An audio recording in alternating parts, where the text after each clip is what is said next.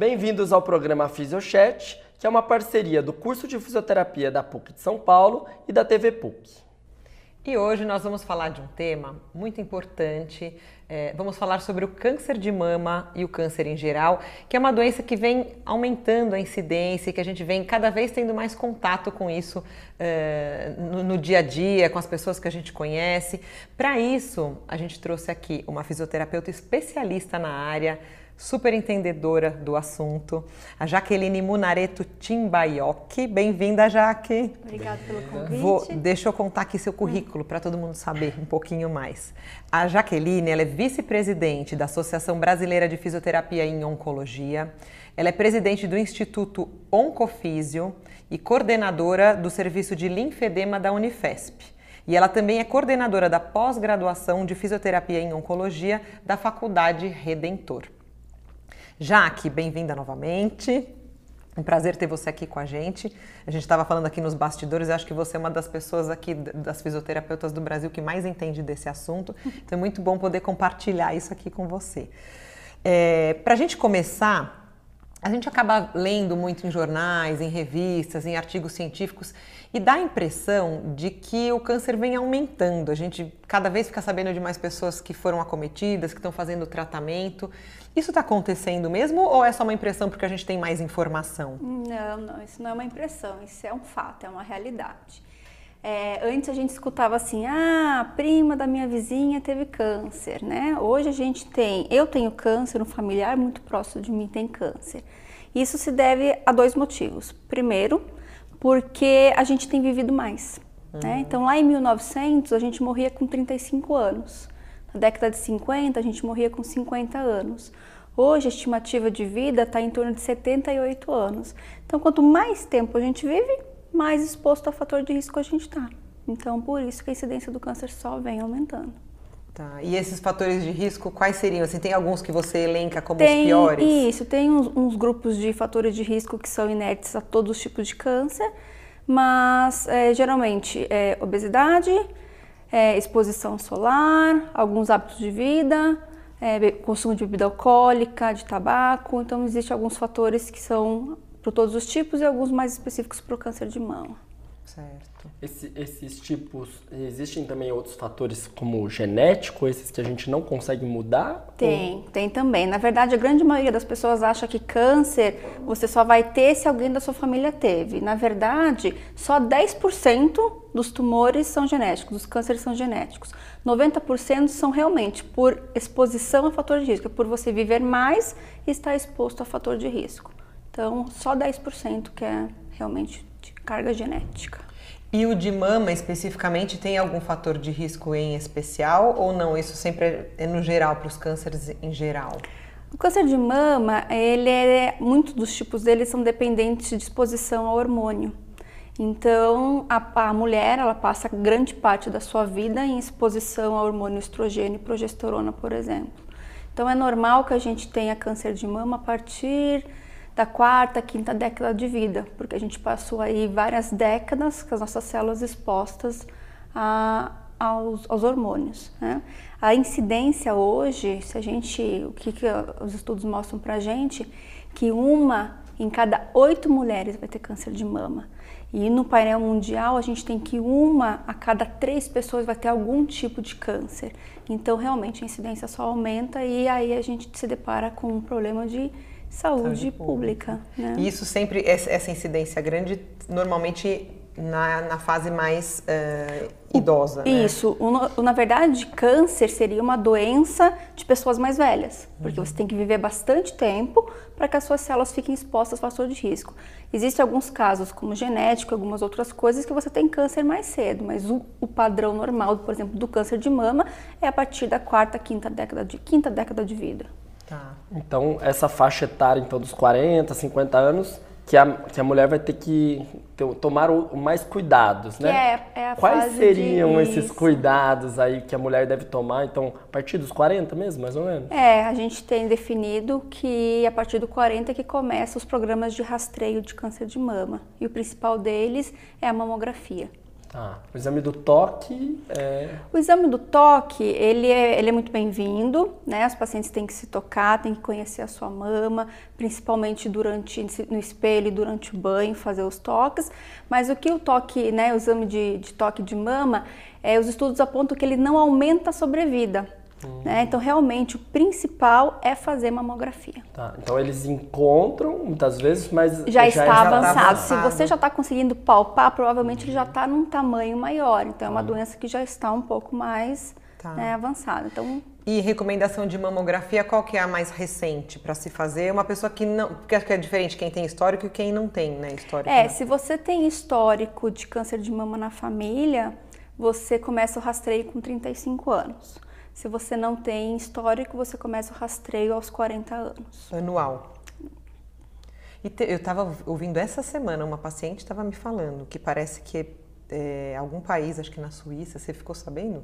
Que, fala, que, que tem um pessoal falando que a exposição à radiação seria pior. Isso, isso foi um boom essa semana, porque como a mamografia ela usa radiação, né? ela usa radiação para fazer o exame, é, saíram aí novas, novos fake news falando uhum. que essa radiação ela provocaria mais tumor ou causaria mais tumor do que benefício em relação ao rastreamento. Isso não é uma verdade. A dose de radiação que é usada é uma dose baixa e que não é não é segura, né? É segura para o tratamento, para o rastreio. Dose, né? Uma vez é, ao ano somente. Pelo rastreio, é. é então, é realmente. O custo-benefício vale a pena.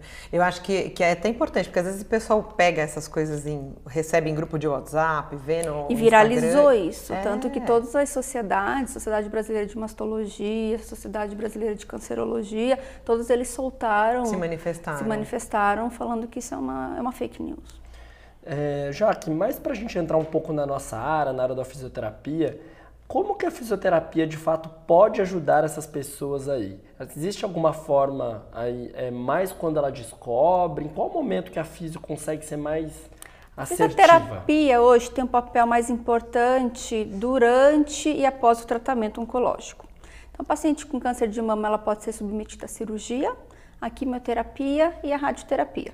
Cada um desses tratamentos tem particularidades e pode trazer algumas disfunções que são diferentes da grande maioria das disfunções que a gente conhece dentro da fisioterapia ortopédica e tudo mais. É, a base da cirurgia é fazer a retirada né, do tumor e da cadeia linfática da mama, se for necessário. Se a gente fizer a retirada da cadeia linfática, a gente pode ficar com uma deficiência linfática e fazer com que a drenagem linfática da região fique prejudicada. E aí a gente pode começar a ter um inchaço crônico. A gente chama isso de linfedema. A próprio procedimento cirúrgico às vezes pode manipular nervos, pode manipular músculos, e aí o paciente perde é, movimentação, a movimentação, a movimentação fica diminuída no pós-operatório, tem muita dor. É, já na quimioterapia, por exemplo, é, algumas alterações do uso da quimioterapia podem trazer alterações nervosas, como neuropatia periférica, náuseas, enjoos. E a radioterapia, a radioterapia ela acaba por queimar os tecidos. Então a gente tem queimadura de pele, às vezes queimadura de parte vascular e nervosa, que também traz disfunções. E o fisioterapeuta ele é apto a tratar todas essas disfunções decorrentes do tratamento. A, a cirurgia hoje ela tem sido cada vez menos é, impactante, né? Retirada menos de radical, radical uhum. de músculos, tudo. Então isso foi melhor para a reabilitação? É melhor, né? Eu, eu comecei a trabalhar com isso 15 anos atrás, onde ainda tinha um preceito de que quanto mais radical a cirurgia, quanto mais estipasse a mama, melhor. Mais protegia, hoje a gente mais né? protegia, mais curava. E a gente sabe que hoje não é assim. Então hoje a gente está dentro da oncologia inteira para menor radicalidade. Com isso preserva-se mais tecidos e preserva-se mais funcionalidade. Então para o fisioterapeuta isso também é muito bom. E daí vocês estão, por exemplo, no pós, vamos pensar nas fases, né? Então a, a paciente descobrir, vamos pensar no, numa retirada de, de gânglios e tudo mais. Como é que o, fisioterapeuta age nessa fase aguda? Que, que, que vocês estão lá é, na, na O modelo ideal inicialmente seria que o fisioterapeuta pudesse acompanhar desde o diagnóstico, mas isso ainda não é a nossa realidade. Então o fisioterapeuta ele já recebe o paciente no pós-operatório imediato, então tem fisioterapia hospitalar que vai fazer é, avaliação respiratória para ver como é que está a função pulmonar, né? Uhum. E vai fazer já a identificação se teve alteração nervosa ou alteração muscular no pós-operatório e também cuidados com cicatriz. A gente já começa a orientar os movimentos, né, que são, podem ser realizados, diferente do que a grande maioria das pessoas pensam, que a gente tem que ficar em repouso, parado, sem mexer o braço. Na verdade, não. A gente já pode começar a mobilizar o braço no pós-operatório para evitar com que enche menos e a gente não perca a mobilidade. Tá. E daí, então, isso logo depois. E isso no pós-operatório imediato, na primeira semana, nos primeiros dias de internação, já tem atuação do fisioterapeuta nas, nas enfermarias, nos quartos. Quanto tempo elas ficam, em média, internadas? Depende. Depende. É, tem pacientes que precisam colocar dreno, tem pacientes que não colocam dreno, às vezes 24 horas, às vezes 2, 3 dias. Varia muito. Isso. E aí também, entre 7 e 15 dias, esses pacientes estão retornando para fazer retirada de ponto e de dreno. Tá, e, aí, e aí nessa... vocês também fazem uma avaliação? Isso, aí nessa hora que geralmente elas são encaminhadas para o ambulatório de fisioterapia. Ah, tá. Daí é um ambulatório específico para essa área. Isso. Tá. E nesse, e nesse ambulatório, é, a, a, partir desse momento aí, é, como que tem sido essa, vamos supor, você trabalha num centro específico que lá tem um, um, um, pessoas especializadas realmente a isso. E se o paciente lá, a gente está falando com o Brasil inteiro, né? Uhum. No YouTube estende ainda mais. É, é, essa pessoa teve lá um. É, fez o procedimento cirúrgico, o médico deu alta, mas ele não indicou nenhum trabalho de reabilitação. Que, que ela, essa pessoa tem que procurar? Como que ela vai poder chegar a ter esses benefícios? O que, que ela tem que fazer? A verdade é, a partir de 15 dias, a gente já começa a fazer a liberação dos movimentos de amplitude normal da paciente. Então, ela pode movimentar o braço, é, desde que ela não sinta dor. É, se a paciente não tiver oportunidade de ser encaminhada para um serviço né, de acompanhamento, o ideal é que ela retome é, de forma gradativa suas atividades do dia a dia. Esses movimentos do dia a dia já vão ajudar a retomar uhum. a, né, a uhum. movimentação do braço, a amplitude do braço, a força do braço. E aí a gente tem alguns cuidados extras que a gente tem aí nesses primeiras, primeiras semanas em relação a para não abrir cicatriz, né, para não fazer abertura da ferida, mas é, se a gente respeitar a movimentação na amplitude em que não doa, em que não force, gradativamente o paciente vai ganhando é, e, e, finaliza com uma amplitude satisfatória e, e força e peso, muscular. porque daí ah, pode segurar peso, posso... Isso, é um, isso mudou, é, é. Né? então a gente tem, a gente tinha orientações de 15 anos atrás, era que nenhuma paciente que tinha feito cirurgia de mastectomia, elas não podiam carregar peso, não podiam carregar sacola, não podia, não podia, não podia, não podia. Uhum. Então, hoje os novos estudos mostram ao contrário. Mostram que essas pacientes elas podem carregar peso, inclusive elas podem fazer musculação, devem retornar às suas atividades do dia a dia, que isso mostra que a longo prazo as pacientes ficam com menos disfunção de ombro de braço. Tá? Então, Ótimo. Mas acho que um, algo mais crônico que elas ficam ainda é o linfedema, ainda esse inchaço é, é a principal complicação. A principal e a mais temida das complicações ah. é o linfedema. Ah. Né? O linfedema ele tem uma incidência alta. Se você faz retirada da cadeia linfonodal, é, a maioria tira bastante, né, um número maior de, de gânglios de linfonodos, a incidência mostra para a gente na literatura hoje é em torno de 25 a 40%, é uma incidência é alta. Uhum. Né? Tem uma nova técnica que chama biópsia do linfonodo sentinela, é, em que o médico primeiro ele avalia se vai ter a necessidade de tirar a cadeia linfática ou não. Se não precisar, tirar só um, dois linfonodos, a incidência cai para 5%. É, mas ainda 5% não significa que não é porque não tirou a cadeia que não vai inchar. Então, realmente é uma complicação é, que é das mais temidas. Diferente do que a grande maioria das pessoas acha, todo mundo acha, ah, se meu braço não inchou no primeiro, no segundo ano, ele não incha mais. Na verdade, é o contrário.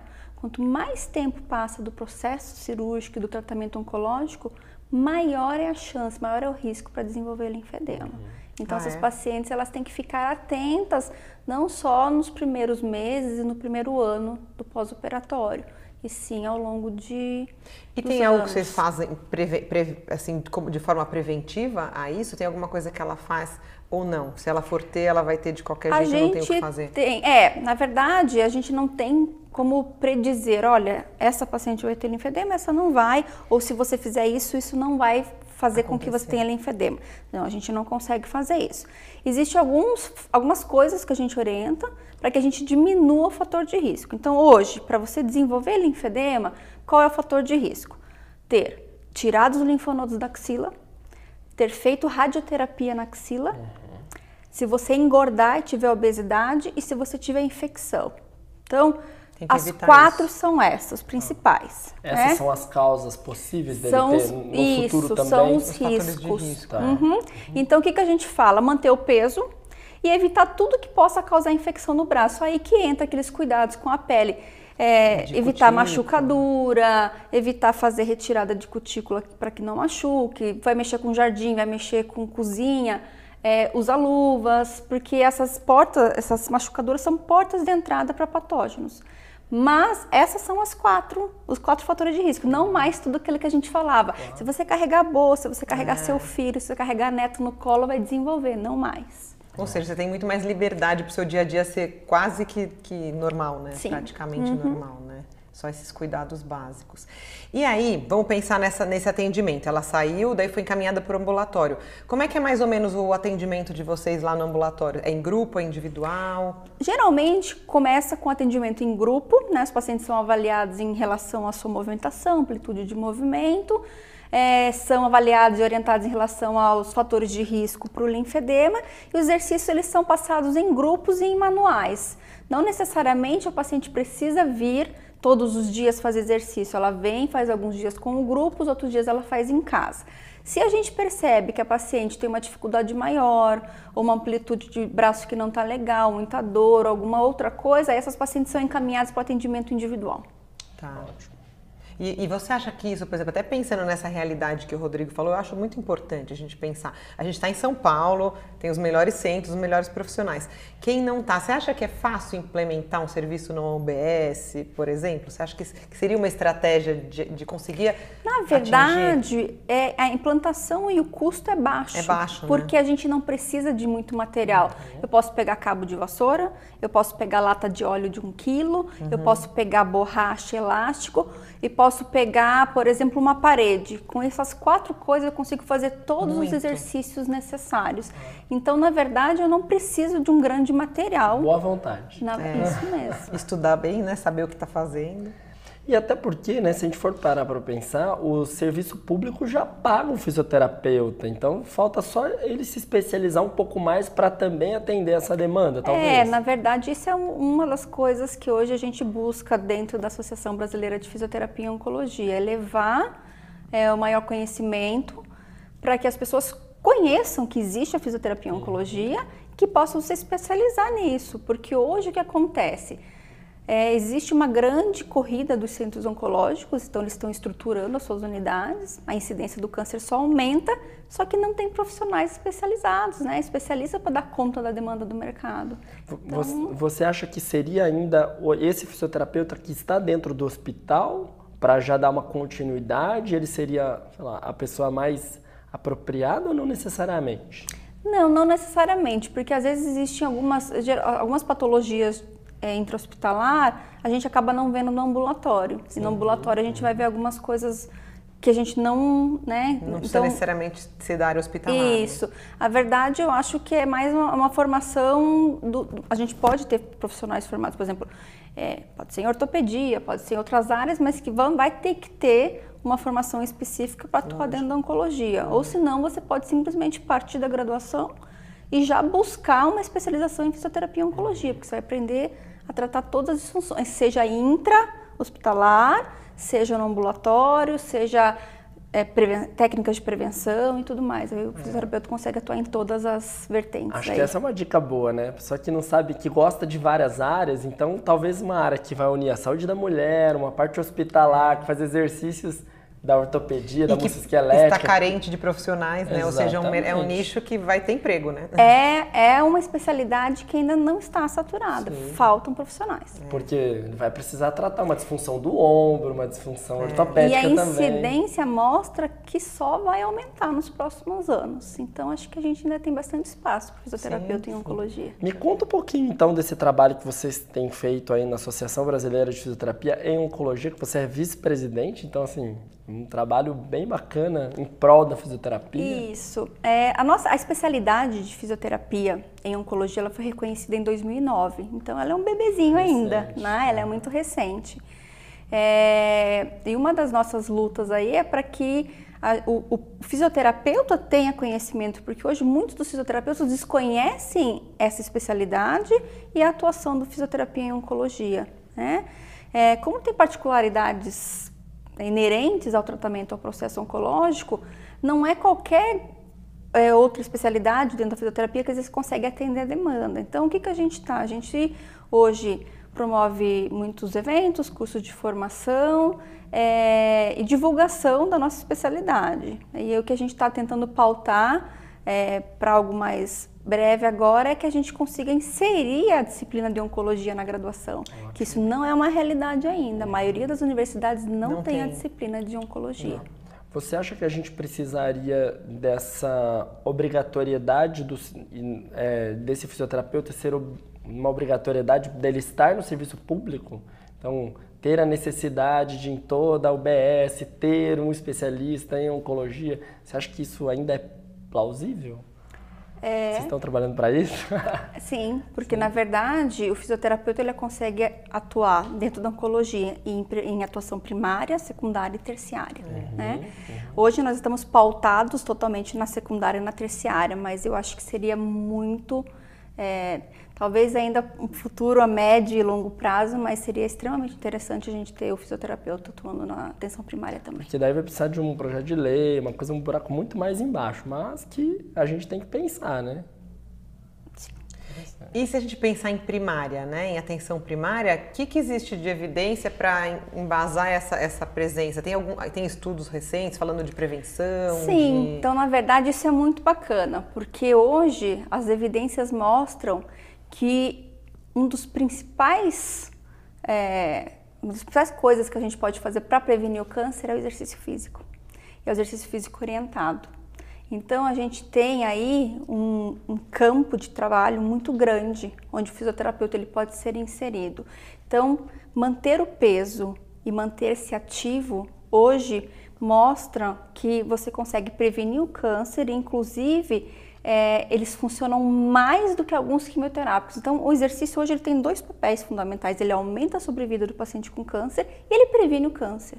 E o fisioterapeuta tem que estar inserido nisso, e isso é atuação primária. Então, sim, todos os fisioterapeutas poderiam fazer, ter fisioterapeuta nas UBSs, nos programas de saúde da família, para que façam é, ações de incentivo em relação a esse, nesse tocante. Isso é só no câncer de mama ou se estende? Geral. Câncer geral. geral. geral. A gente é. tem hoje mostrando que o exercício ele tem impacto benéfico tumores coloretais, tumores de mama, tumores pulmonares.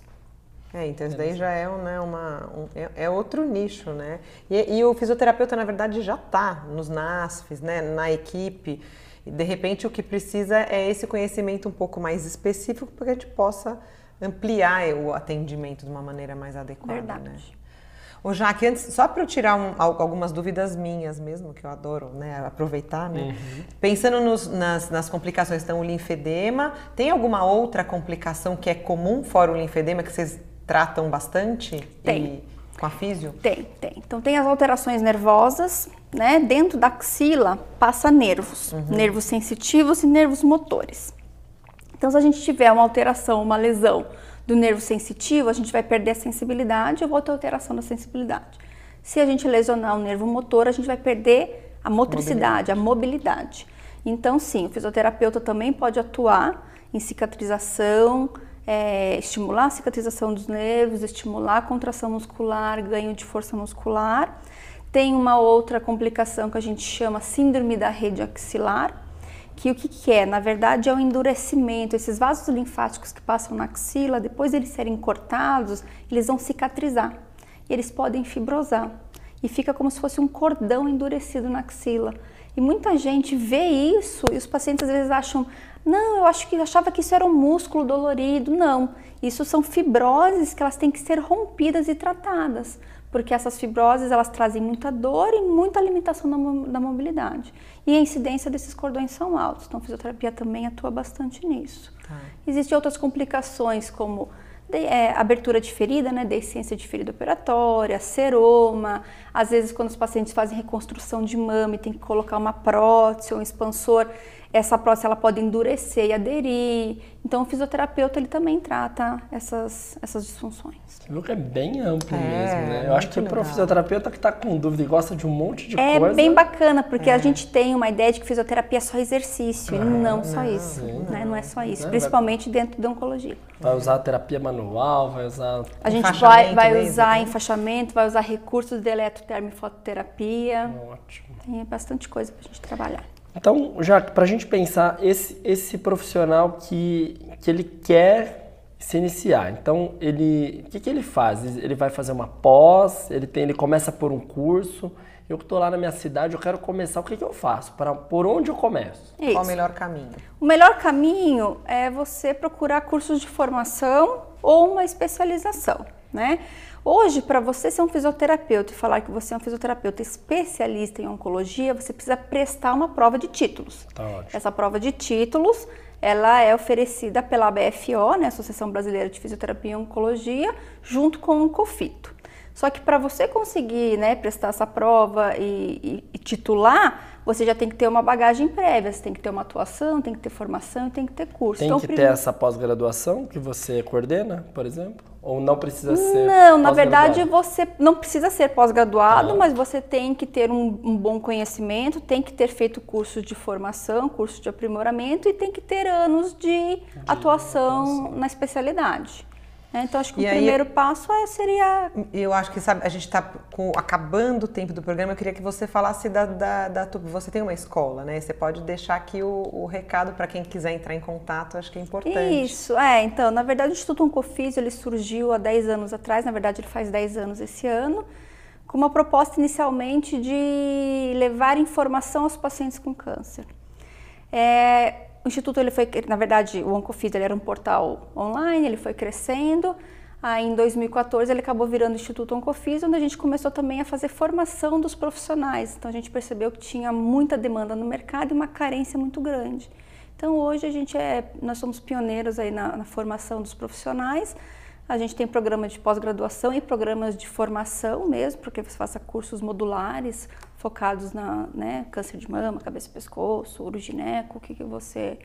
E é um e caminho o... para começar. Então ficamos por aqui. Continue nos acompanhando nas nossas redes sociais, no Instagram, no Facebook e até a próxima.